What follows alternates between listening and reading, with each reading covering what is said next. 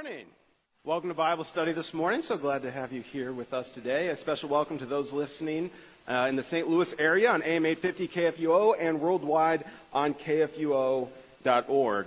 Uh, there are handouts on the bleachers for those of you who are uh, in the gym, and as is our usual practice, we'll be looking at the lectionary readings for the upcoming Sunday. Uh, so the readings for November 15th. Just a few quick announcements before we begin our Bible study. The first is um, the shoebox deadline for the Operation Christmas Child is next Sunday. So I know if you're in, at 8 o'clock church, you heard uh, Pastor Thomas uh, mention that, but I did want to say it here as well, especially if we have uh, anyone listening who's a member that has a shoebox and may not be able to be here today, but wants to make sure they get their shoebox in. The deadline for that is next Sunday, or you can bring it uh, throughout this week.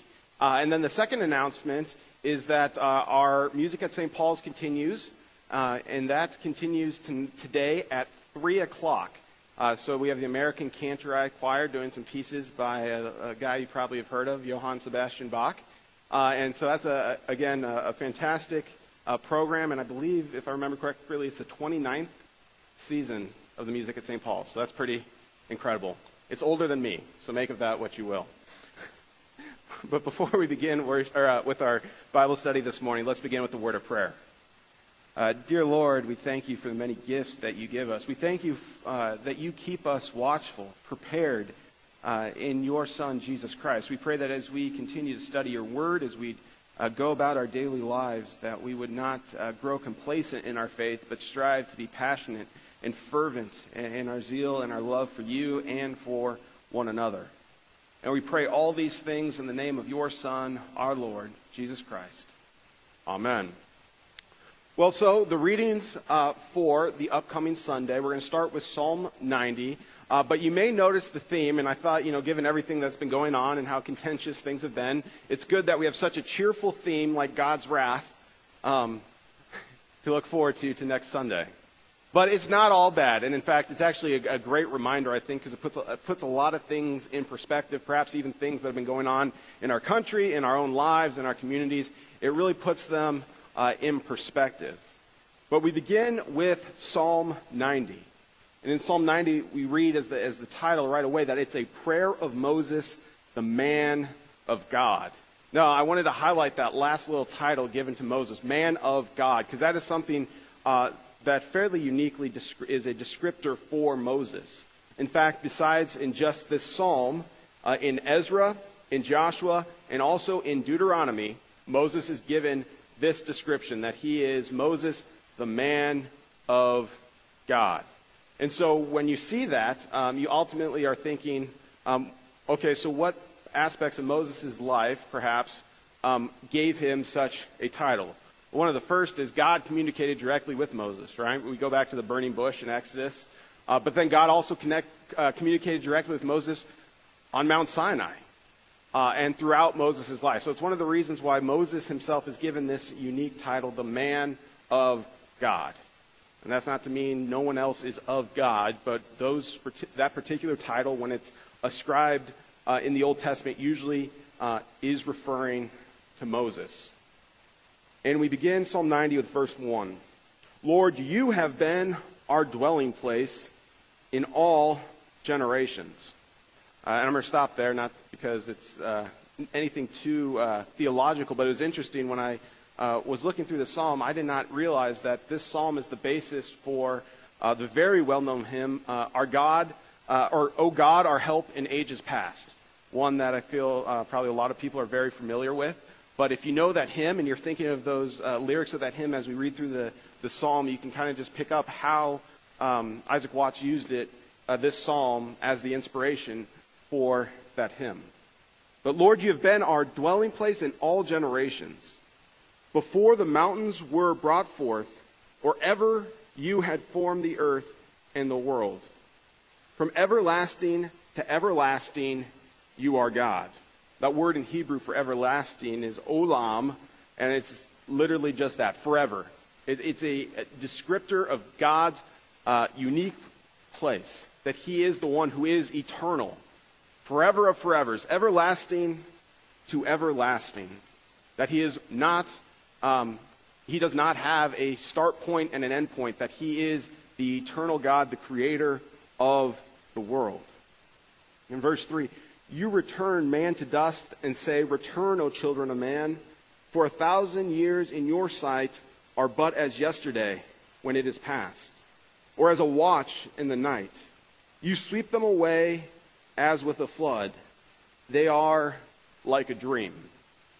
And this is the first instance um, where we see one of the kind of the key themes throughout the psalm, which is uh, a sense of scale, a difference in the scale of God and in our, the scale of our own earthly lives. That none of us as humans can say, well, a thousand years, that's like an instant in our sight.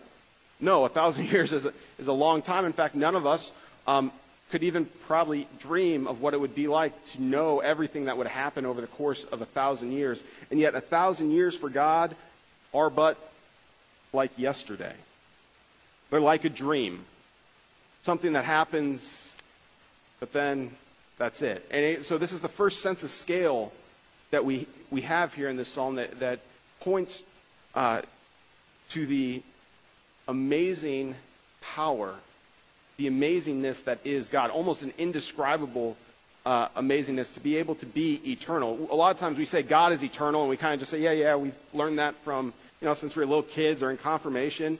But to actually conceptualize that and think about that, that God is eternal, is something that puts our own earthly lives in perspective. And that's something Moses is going to do in this psalm. You sweep them away as with a flood. They are like a dream, like grass that is renewed in the morning. In the morning it flourishes and, in, and is renewed, and in the evening it fades and withers. For we are brought to an end by your anger, by your wrath we are dismayed. And again, there's our first instance where we hear that, that word, by the wrath of God, by the anger of God. And we're going to see that um, throughout the lessons. Um, but I would encourage you to not, not be too downtrodden about that immediately, because while it is a humbling reminder, um, it's not all that God has to say uh, about us. It could be all, but w- the great news of the gospel is it is not all that God has in store for us. So we are brought to an end by your anger, by your wrath, we are dismayed. We cannot stand before the Lord. You have set our iniquities before you, our secret sins in the light of your presence. Uh, to me, it's really interesting that, you know, you think all the way back to Moses. What were some of the secret sins Moses had in his life? Obviously, we have the story where uh, he killed a man that he had to run, go into hiding. Um, but also, you think about his own leadership and what happened while he was in charge of the Israelites.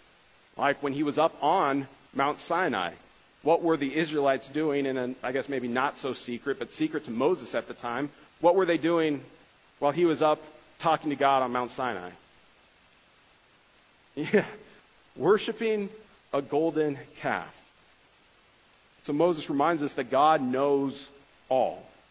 That we have, you have set our iniquities before you, and that our secret sins are brought to light in your presence.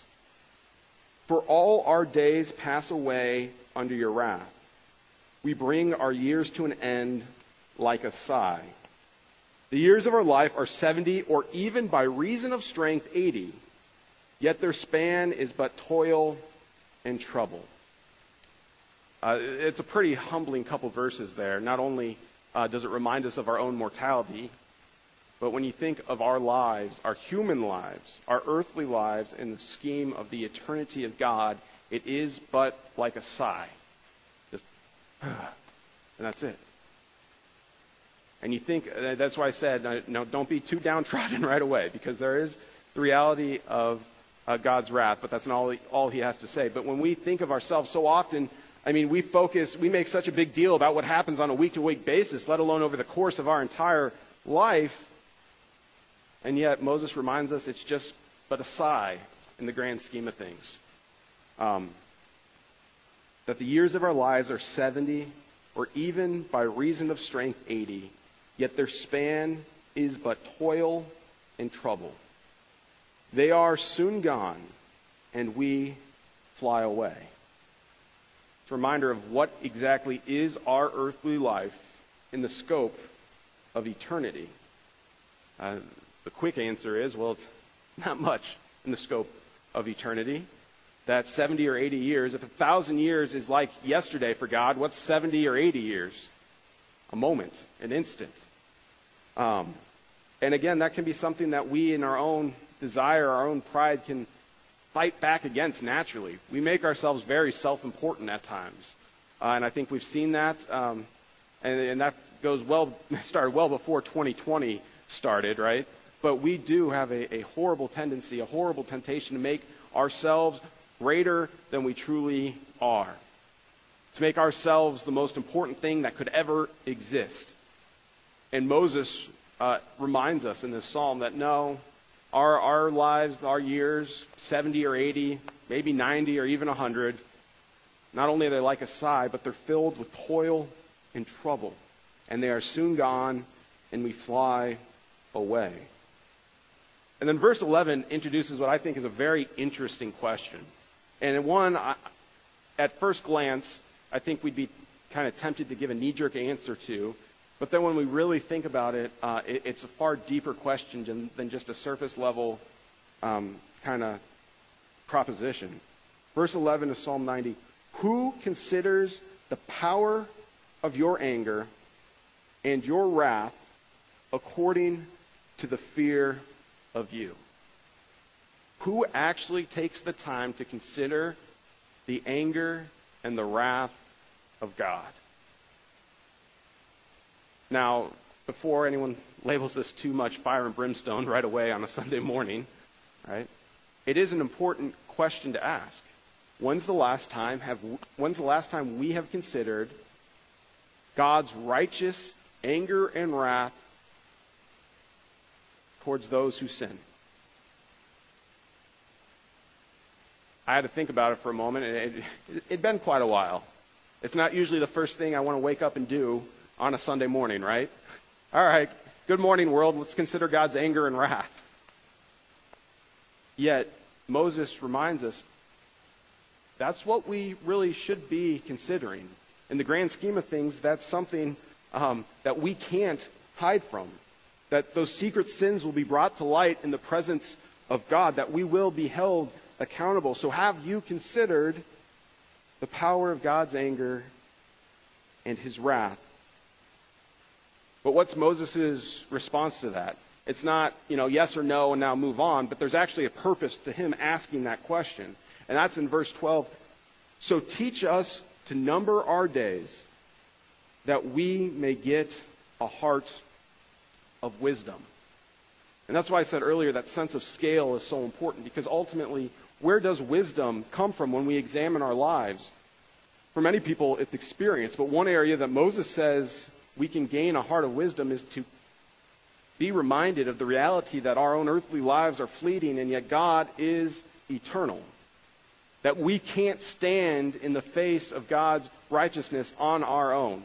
We don't have what it takes, and quite frankly, we don't amount to a whole lot compared to the greatness and the holiness, the righteousness of God. So, what can we do? Well, it's not an existential crisis. In fact, Moses himself uh, gives us the quick answer Num- Teach us to number our days.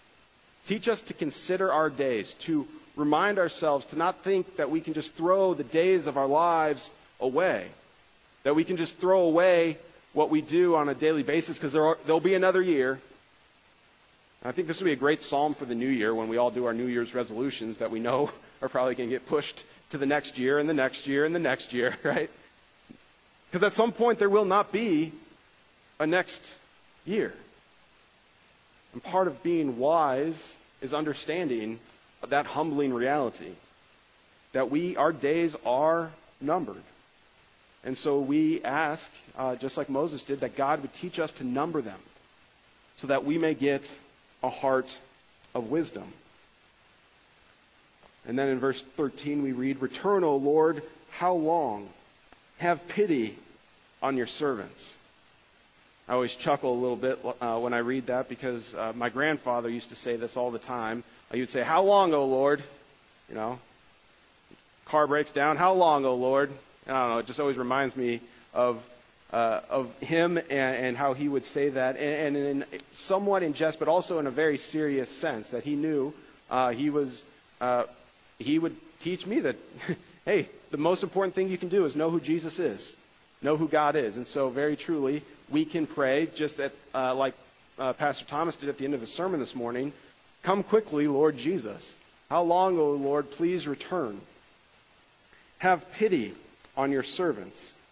And now you may notice that kind of the sense of the psalm changes. It goes from uh, a reminder of our own feebleness, our own uh, relative uh, short lifespan, to asking God to satisfy us in the morning with his steadfast love that we may rejoice and be glad all our days. It's kind of a funny transition if you think about it. He just spent the first part of the psalm telling us how little our days were, and now he transitions immediately into that we may be rejoice that we may be joyful, rejoice and be glad all our days. Make us glad for as many days as you have afflicted us. Again, it, it's a very uh, humbling, but also I think a, a slightly uh, important reminder that those days filled of toil and trouble, we ought to be glad in. And you notice the, how he describes them that God has afflicted us with our days. Uh, it's kind of a strange phrase, and I wouldn't advocate necessarily leading with that when people talk to you about, you know, why do you live, you know, for Jesus, or how, you know, what does being, you know, being a Christian mean for you? Well, it means that God's afflicted me with a certain number of days. I wouldn't exactly start there, but it's a reminder that uh, even in, the, in those days of toil, of trouble, that God does bring us joy, that God does make us glad. Make us glad for as many days as you have afflicted us, and for as many years as we have seen evil. Let your work be shown to your servants, and your glorious power to their children. This is the heart of Moses' request, these two, these last two verses, that God's work would be shown to his servants, that his glorious power would be made known to their children. Now, I'm not a parent yet, but uh, for those of you who are parents, um, perhaps this is something maybe in a slightly different language or different uh, wording that you may have prayed for your own children, that God would be present and active in their life that they would know the glorious power of God and what He's done for us in Christ Jesus. And in verse 17, let the favor of the Lord our God be upon, upon us and establish the work of our hands upon us. Yes, establish the work of our hands. It's interesting, especially considering all we've done in the past few years with Tell the Next Generation how similar this ending of Psalm 90 uh, is to what we as a congregation made a big priority uh, in our own church body. That we said, Lord, uh, let us see your work be done in the lives of the next generation and the generation after that and the generation after that. And we built the new school, and it's gone fantastically. Obviously, no one could have predicted the whole host of challenges that we've had in 2020. But it is amazing to see how God works through the works of his humble servants' hands. And while none of us physically laid the brick in the mortar uh, for that school building, many of us had an instrumental role to play in getting uh, that building built. And seeing how God has been at work in the lives of children uh, in that school. We've had a couple of baptisms already, and there are even more um, that have contacted us wanting to have their children baptized. And to me, when I read this psalm, I thought of that instantly that, yeah, that's our prayer as a church. That what we build, God, you would work through it. That you would establish your kingdom, your work, your will through the work of our hands. And no, we don't do it perfectly. You know, we, we have as many faults and flaws as, as anyone else. Yet it is still our constant prayer as a congregation, as a church, as Christians, that in the work of our hands, your will, your work would be done and established. So I think it's a pretty cool psalm. It's a great reminder for us. Um, it's also a, humbling psalm, especially when we consider um, how he talks about the own finite limitations of our own lives. But at this point, I'll open up. Are there any questions anyone has regarding Psalm 90? It's a psalm we should read all. Yes. Yes. And in fact, there are so many psalms that I've found, you know, you think like, oh, I didn't even realize the Bible spoke like that. Whether it's uh, in terms of our own existence, in terms of our own emotions sometimes, our own frustrations, our own despair. Um, one of the greatest tools God has given us is the ability to read through the Psalms, to pray the Psalms. Um, I'm not gifted in singing, but if you are, you could even sing the Psalms. No one wants to hear me singing at 7 in the morning. Um, but, you know, that is such a great gift that God has given us through His Word. It is absolutely a psalm that we should read often, along with the rest of the Psalms. You know, there's 150 Psalms, and what, we have 360 some odd days. Pretty sure if we just read one Psalm a day, we could get through the entire Psalm book. I'm not great at math, but at least twice and then some, every single year. Uh, and some, you know, some Psalms are longer. You might want to break up uh, a couple of them, but some are only two verses, like Psalm 127. So, you know, it evens out. Uh, but I think that would be something that I would certainly encourage and sometimes been a, a benefit to my life because we do forget the wealth of, of the wisdom that God has for us, um, not only uh, throughout his whole word, but specifically in the Psalms. No other questions or comments? All right, well, then we're going to turn over to the back page to the Old Testament reading. Uh, and this is Zephaniah 1 7 through 16, but I'm also going to read verses 17 and 18, the rest of Zephaniah 1, and part of Zephaniah 3, because context here uh, is key. And this is where I said, you know, don't be downtrodden, especially when you read. Uh, if you just read this and it was only this, uh, there would not be much hope in anything, um, because it's a reminder of the reality of God's wrath. Uh, and like I said, this is a nice, cheerful reading to pick us up after maybe a tough or contentious week that we're reminded of God's anger and his wrath. Uh, be silent before the Lord God. For the day of the Lord is near. The Lord has prepared a sacrifice and consecrated his guest. And on that day of the Lord's sacrifice, he says, I will punish the officials and the king's sons and all who array themselves in foreign attire. So I'm going to stop right there for a moment to just kind of pick up on a couple things that Zephaniah establishes right away. First of all, uh, we don't have to have any doubt as to whose day is coming. It is the Lord God, Yahweh Eloheinu. The day of the Lord is near. Now, if you were in church this morning and you heard the Old Testament reading from Amos chapter 5, you may say, well, that seems very similar. And the answer is it is extremely similar um, to Amos's own proclamation about the day uh, of the Lord. On that day, uh, and there's something I think pretty particular about how Zephaniah opens up this section, that on that day, and really what he's going to get into is there will be a day in which you are held accountable. And your first question may be, well, who's going to hold me accountable? It is the Lord God. And under what authority does he have to hold us accountable? Why must we answer to him? Well, what's it mean that we're accountable to the Lord God? That means you're accountable to your creator, your maker, the one who gives you life. That this isn't just some, you know, random thing that you need to be held accountable to. No, the maker of the universe, the maker of you, the giver of your life, on that day, on his day, will hold you accountable. He will punish the officials and the king's sons and all who array themselves in foreign attire. On that day, I will punish everyone who leaps over the threshold and those who fill their master's house with violence and fraud. This is, again, a contextual. There's a lot of contextual, um, I don't want to say contextual sins because there's things that in it that we can also be tempted to, but maybe don't make at first the most sense to us. For example, why are the king's sons or officials going to be punished who array themselves in foreign attire. Is God trying to say we all have to have made in USA stickers on the back of our shirts, otherwise we're sinning? No. But what may be, i will ask you guys, what may be the reason why uh, adoring oneself, kings and officials dressing like foreigners or in foreign attire, what, why might that be problematic? Foreign gods.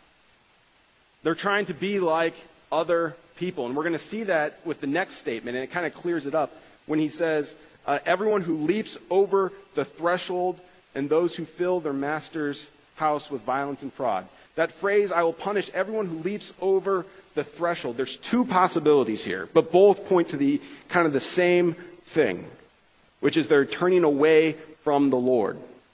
The first is uh, there, are, there is some archaeological evidence that some of the other uh, ancient Near Eastern cultures and religions had this idea that um, there were either demons or evil spirits around the entrance of a building, and you didn't want to step on them and make them angry, so you would literally leap over the threshold.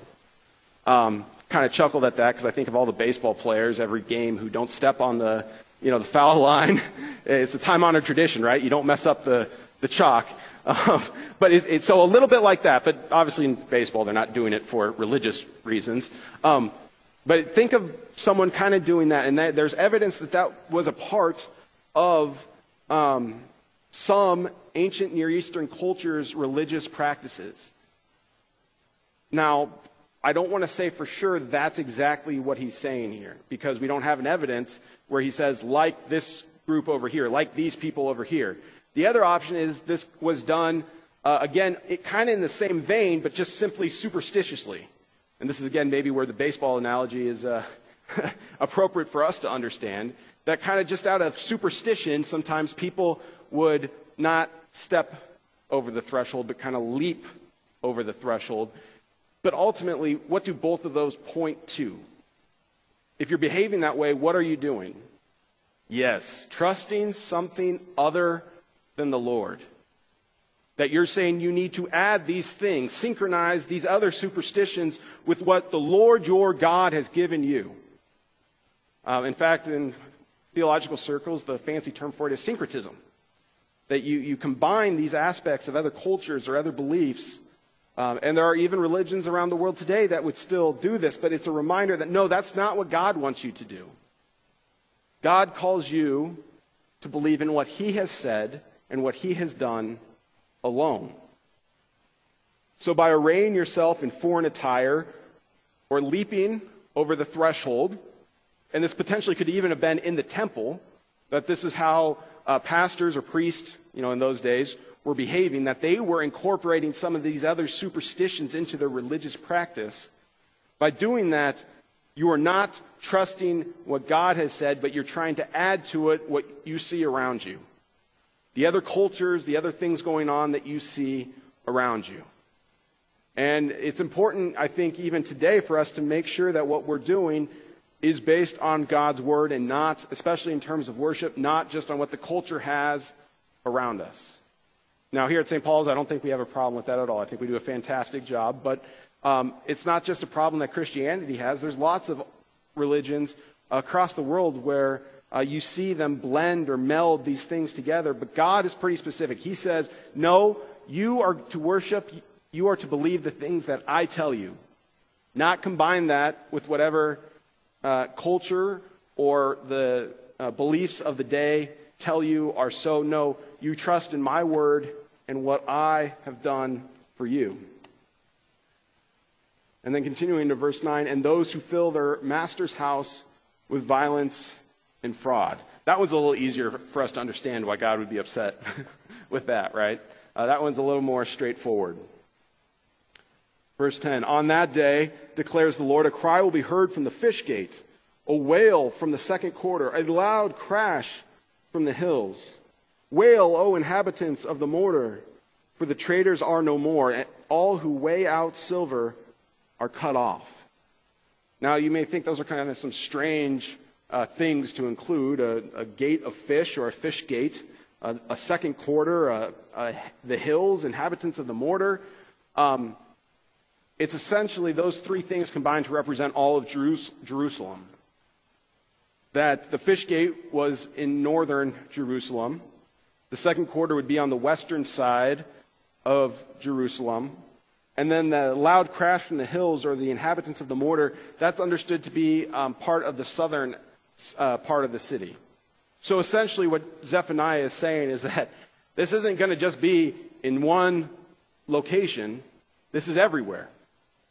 You're not going to be able to escape it. This is an accountability for all people.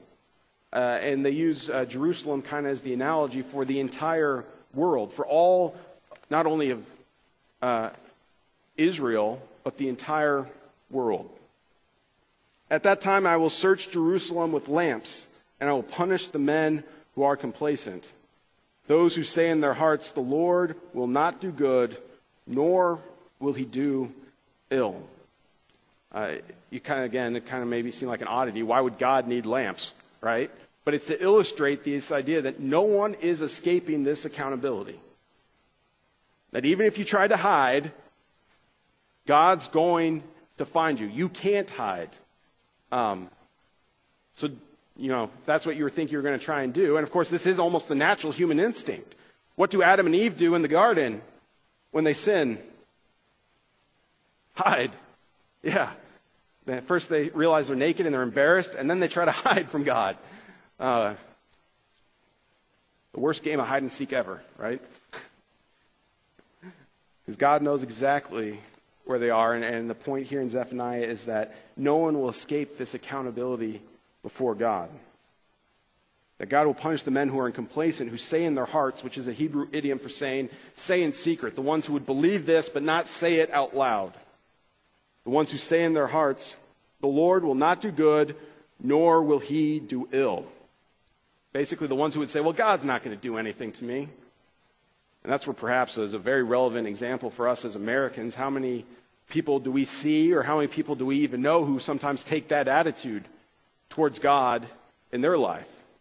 Well, I'm trying to be a good person, so God's really not going to do too much to me, right? Or, you know, God's not really going to take care of me. You do know that. That's a very common American idea, right? Uh, that's something that prevails not only in our, our pop culture, but even sometimes um, we can be tempted in our own lives to think that.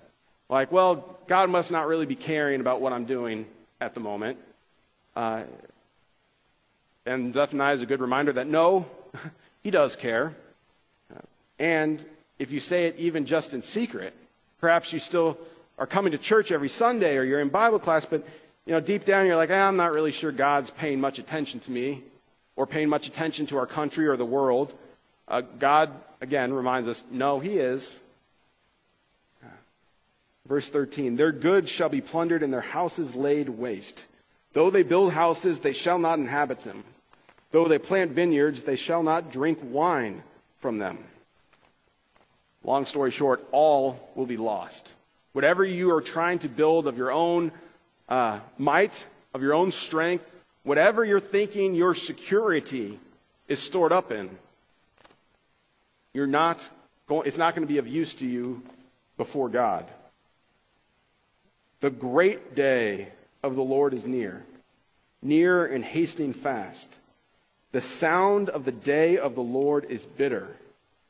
The mighty man cries aloud there. And here the bitterness is twofold. One, uh, it, it, it is truly uh, not a pretty sight. To see the wrath and the anger of God, that's not something we uh, rejoice in. And in fact, that's what Amos says in Amos chapter 5, our Old Testament reading for today, right? Why do you say you look forward to the day of the Lord? How could you say that? Um, but also, there's that bitterness in the sense of pure fear. That, that mighty man, it's a warrior. In Hebrew, that's just a warrior. That even those who are the most battle tested, battle hardened, the strongest of the strong, the best of the best, they can't do anything but cry aloud. A day of wrath is that day, a day of distress and anguish, a day of ruin and devastation, a day of darkness and gloom, a day of clouds and thick darkness, a day of trumpet blast and battle cry against their, the fortified cities and against the lofty battlements. This is the word of the Lord, right? We end there. And, and, then you don't exactly have the most enthusiastic, you know, thanks be to God following it because that is a humbling reminder, those uh, two verses there, that it's a day of wrath. In fact, this section of Zephaniah um, is the basis for the very famous and very old hymn, the Dies Irae, which if you ever just go on YouTube and listen to it, I guarantee you, you know it because it's been in about 150 movies. Um, and so I guarantee you are familiar with the tune at least. Uh, but a day of wrath is that day. Distress, anguish, ruin, devastation, darkness, gloom, clouds of thick darkness, and trumpet blast. That this is a day of absolute calamity. And that a day of darkness, which is kind of maybe closely understood as obscurity, in the sense that uh, when something is obscure, you don't know what's going on. You don't have the right answers. You don't have any ability to figure out how to get out of this predicament. A day of trumpet blast and battle cry against the fortified cities and the lofty battlements. And those fortified cities, of course, in these days, if you had a city, one of the first things you did was build a wall because you wanted to protect it from invaders. Um, but then the lofty battlements, I thought this was pretty interesting. In, in Hebrew, it's just the corner. And I was like, well, how did they get lofty battlements from just the word corner? Well, if you think about a city and, and even thinking like maybe medieval castles perhaps that you've seen, and you think of them, let's just say it's a square layout, uh, where do they put usually the watchtowers? Up on the corners. And so it was interesting because when I looked at it in the Hebrew, I was like, well, that, a corner, I, I, how did they get lofty battlements out of that? But even in those days, they'd put watchmen and kind of their defense on the corners because you have a further, uh, you have a, a larger uh, sight line. Obviously, being on a corner, you can cover two sides, uh, but also it's just good kind of sound military strategy. Uh, so that's how uh, they get uh, lofty battlements from that. Now, our reading for next week ends at verse 16, but I wanted to continue just briefly into verse 17 and 18, which is the rest of chapter 1. I will bring distress on mankind, so that they shall walk like the blind. Because they have sinned against the Lord, their blood shall be poured out like dust, and their flesh like dung. Neither their silver nor their gold shall be able to deliver them on the day of the wrath of the Lord. In the fire of his jealousy, all the earth shall be consumed. For a full and sudden end he will make of all the inhabitants of the earth. Now you're reading that thinking, well, okay, at some point the gospel has to apply, right? Um, and while it's a great reminder that in case you were, you know, confused by the first 16 verses, your silver and your gold, your money, the things you store up, they're going to be of no use to you as well. You can't buy your way out of this day, out of this judgment. I also brought with me Zephaniah 3. So this is how Zephaniah begins his prophecy. Listen to how he ends it, starting at uh, Zephaniah verse, or chapter 3, verse 14. Sing aloud, O daughter of Zion, shout, O Israel. Rejoice and exult with all your heart, O daughter of Jerusalem. The Lord has taken away the judgments against you. He has cleared away your enemies. The King of Israel, the Lord, is in your midst, and you shall never again fear evil. On that day it will be said to Jerusalem, Fear not, O Zion.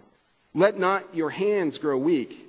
The Lord your God is in your midst, a mighty one who will save. He will rejoice over you with gladness. He will quiet you by his love. He will exult over you with loud singing. I will gather those of you who mourn for the festival, so that you will no longer suffer reproach. Behold, at that time I will deal with all your oppressors, and I will save the lame and gather the outcast and I will change their shame into praise and renown in all the earth. At that time I will bring you in, and at that time, when I gather you together, I will make you renowned and praised among the peoples of the earth, when I restore your for- fortunes before your eyes. Now, there's exactly one and a half chapters that separates what we read for our reading for next Sunday and the end of uh, Zephaniah 3, which is the end of Zephaniah's prophecy. And you may be thinking, well, how in the world did we get from the day of wrath all the way over to Zephaniah 3, where it seems to be this exultation of rejoicing, a day of gladness. Um, and I think this is where what, such an important reminder exists for us uh, in Zephaniah. The sweetness of the gospel, the sweetness of what God has done for us, uh, is only truly realized when we have, as the psalm said, considered his anger and his wrath. That when we understand what we deserve to have coming our way, when we understand what our sin has bought for ourselves, only then can we fully understand the great sacrifice and the great gift that God's love and his mercy is for us. And if you listen to these verses from Zephaniah 3, 3 think of who uh, perhaps, or think of some other verses, perhaps you might hear something very similar to this.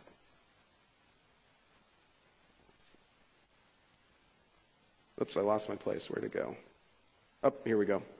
The Lord your God is in your midst, a mighty one who will save. Rejoice over you with gladness. He will quiet you by his love. He will exalt over you with loud singing. Those, uh, that verse, 317, I love because it's a reminder of uh, what God does for us, that God would come into our midst in Christ. And obviously, Zephaniah is the Old Testament. This is a prophecy for what is to come, what it means that the day of the Lord is near. But that God has revealed himself to us in Christ to save us. That when Jesus sees us lost, broken sinners, he rejoices over us right? Like the shepherd who would go out and leaving his ni- the 99 would find the lost sheep and would rejoice with him gladly. That he would quiet us with his love. And again, I think I've said this a couple times in this class, but to be quiet in those days is a luxury. To be able to be still was a luxury because it meant you were safe. It meant you were secure. It meant you didn't have to look behind you to see any invading armies coming to take all that you have that we are quieted from that toil and the trouble of life by the love of God. Uh, and that's why I think uh, my wife says I'm a pessimist, so I'm drawn to things like this where we have two and a half chapters of wrath and about six verses of God's love. And I said, yes, that's, that's awesome. But truly, I think it does uh, bring a humbling reminder to us that deserve God's wrath. There's no other way to get around that that the day of the Lord is a day when we'll be held accountable. And of our own doing, there should be nothing for us to even say. We should just be wiped off the face of the earth. Have God look at us and say, I don't know you. Get out of here. And yet, in Christ, that accountability was poured out onto his head. That Christ suffered and died so that we might be called the children of God. That was last week uh, in uh, the epistle lesson from 1 John uh, chapter 3 for All Saints' Day. You might be called God's children, and so you are. That God, the very God who deserves to wipe you off the face of the earth, instead sacrificed himself so that he could know you and could call you to himself. Uh, so I find Zephaniah 1, the day of wrath, very uplifting. I don't know about you guys. Uh, any questions on Zephaniah chapter 1 that you might have? No? All right, let's get to 1 Thessalonians chapter 5. And the reason why I spend so much time on Zephaniah is because with 1 Thessalonians chapter 5, you're going to see a very similar argument made by Paul. Now, concerning the times and the seasons, brothers, you have no need to have anything written to you. For you yourselves are fully aware that the day of the Lord will come like a thief in the night. While people are saying there is peace and security, then sudden destruction will come upon them as labor pains come upon a pregnant woman, and they will not escape. The thief in the night's the one that usually gets all the press, right? That's the one people generally remember and sometimes make a little too much um, out of. But the reality is, it will happen like that, just as Zephaniah said, that it will be sudden. And yet, uh, while people are saying there is peace, sudden destruction will come. That while people are saying, I'm secure in my earthly life with my earthly possessions, while things seem to be going nice and dandy, um, while I don't need to worry about God, the times I don't need to consider God's wrath or his anger towards my sin, that's when it's going to come. And, and that's a very humbling uh, reality. And uh, this morning in the gospel reading and in Pastor Thomas's sermon, we're, we're told to, you know, not be caught unaware, to be prepared. Again, this is kind of um, the, this week and next week, kind of are two sides of the same coin.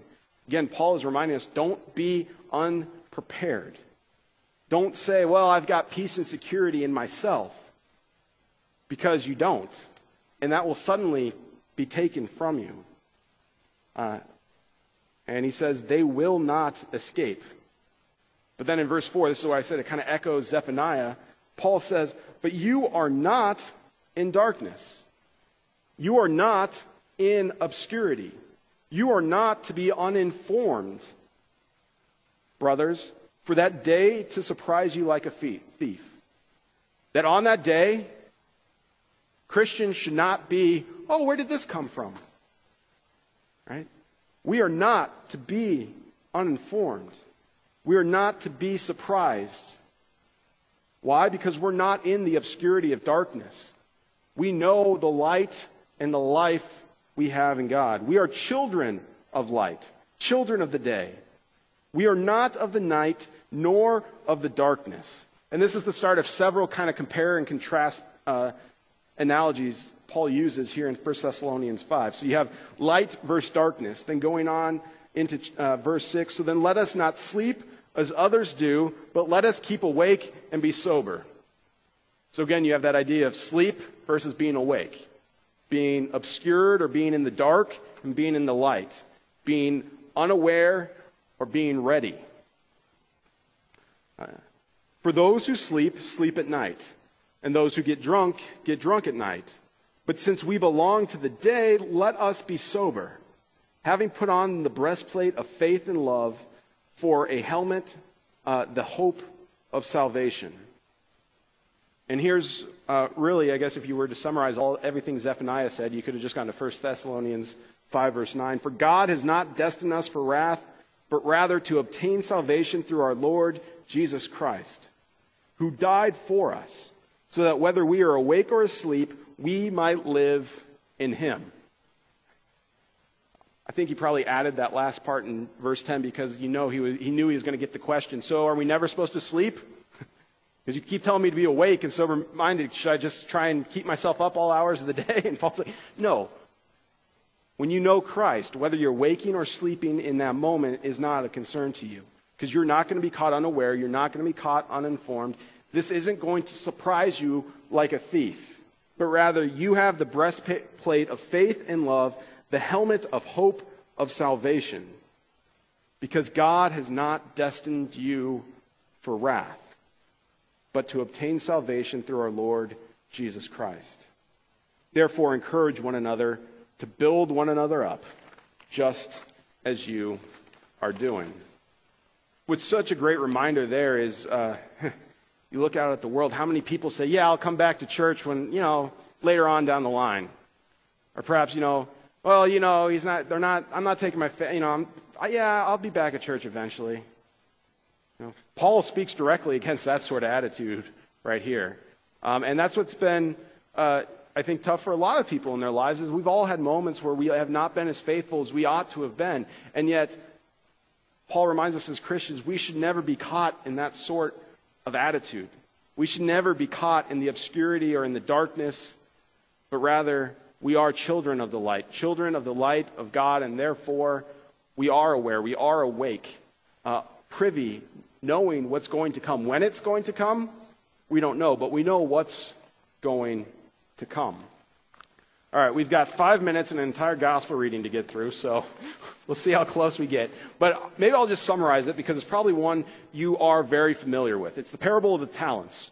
The master of the house gives three servants uh, a set amount of talents. And talents is a monetary form, roughly 15 to 20 years worth of an average man's working salary. So this is a big amount of money. This is nothing to just laugh at. This is someone saying, hey, I'm going away for a couple years. Um, I'm going to give you, you know, $10 million to watch over. And so, you know, hopefully when I get back, I have that $10 million, otherwise I'm coming after you. So these servants look at these talents, and all of them realize what a big gift uh, these talents are. And the one with five, it says he went to, um, uh, he traded and made five talents more. So he started with five, he has 10 now. And the one with two also had two talents and made two talents more. And we don't know how he did it. We don't know if it was through trading or wise investment or through livestock or anything like that. Just know that he was diligent and also made two talents more. But then the one with one talent, we read that he just simply dug a hole. Was so scared by what he had been given, he didn't want to lose it. He dug a hole because he was worried that the master would be so mad if he lost that talent. He dug a hole and put it in the ground. So when the master comes back, he receives that one talent he gave uh, his servant. And he says, Master, I knew you to be a hard man, reaping for where you did not sow, and gathering where you scattered no seed. So I was afraid, and I went and hid your talent in the ground. Here you have what is yours. But his man, master answered him, You wicked and slothful servant, you knew that I reap where I have not sown, and gather where I scattered no seed then you ought to have invested my money with the bankers, and at my coming I should have received what was my own with interest. Uh, something that's always very interesting to me about this parable is for this sort of sum of money, you know, it's not a check. They didn't have checks in those days. This would have been physically an, a, a pretty imposing just volume of either cash or it could have been even, um, because of the barter system, livestock or things like that. Probably not livestock because he buried it. But this would have been a large hole he had to build. And the master points out right away if you really wanted to just protect what I had, you spent more labor making sure that my money didn't grow at all. What I gave you didn't grow at all. You spent more effort digging a hole than it would have even have taken to just simply go to the banker and allow me to collect interest until I return. Because I always thought it's weird that he's called a slothful servant. And especially when the master himself gives him an idea. But that, that slothful, and I, in some commentators, there is some disagreement, but I like this idea that the, his slothfulness or his, his lack of faithfulness was more that he eff- went out of his way, exerted a lot of effort to make sure his master didn't get any sort of value or return on that investment.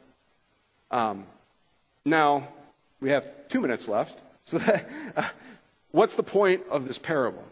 Well, there's, I think, two key things. One, whose talents do the servants have? The masters. In fact, if you look at verse 14 of Matthew 25, uh, he called his servants and entrusted to them his property. It started making me think okay, what has God entrusted me with? And all of us in our own lives can think of it this way. What has God entrusted us with? And there are some things, uh, this in fact is kind of a perfect uh, lesson to go over on Stewardship Sunday, which is uh, today. But that God has entrusted us uh, with many gifts, whether it's talents, uh, whether it's treasure, whether it's time. And, and, if you haven't been to church yet, I'm, I'm, not spoiling anything, but it is Stewardship Sunday. So we're going to talk a little bit about what it means that God has given us time, talent, and treasure we are called to not just sit on those things. In fact, um, what we're especially called to not do in this parable is not actively repress the growth of those things. That our faith is not just an idle faith, but our faith is one where we are called to not only share it with others, but use what God has first given to us, the property, the things that He has given to us, to be um, to, to be his example in the world, to go out and see where his property can work for the good of him. So now it's 1025. Um, so that was the gospel lesson in five minutes, three minutes. uh, and we're out of time. So I am going to ask, like we have been doing, that you would grab a wipe from the back counter, or maybe if someone wants to volunteer for each row where we are, we're kind of seated this morning, so that before Living Stone, we can wipe down each chair where we have people uh, seated for the Bible class. Um, but before we do that, let's close with a word of prayer. Dear Lord, we're so thankful for uh, the reality of who we are to you, not because we deserve it. In fact, if it was about what we deserve, well, uh, Zephaniah uh, made it clear that uh, it's, it's not a pretty sight if we were to just get what we deserve. But we thank you because you have saved us. You have dwelt among us and you have died for us. And we pray that we would never uh, waste the gift that our faith, the gift that our time, our talents, our treasures that you have given to us truly are. We pray that as we go about our lives that we'd be an example uh, of your joy, of your peace, the love that uh, surpasses all understanding that you have given to us. And we pray all these things in the name of the Father and of the Son and of the Holy Spirit. Amen.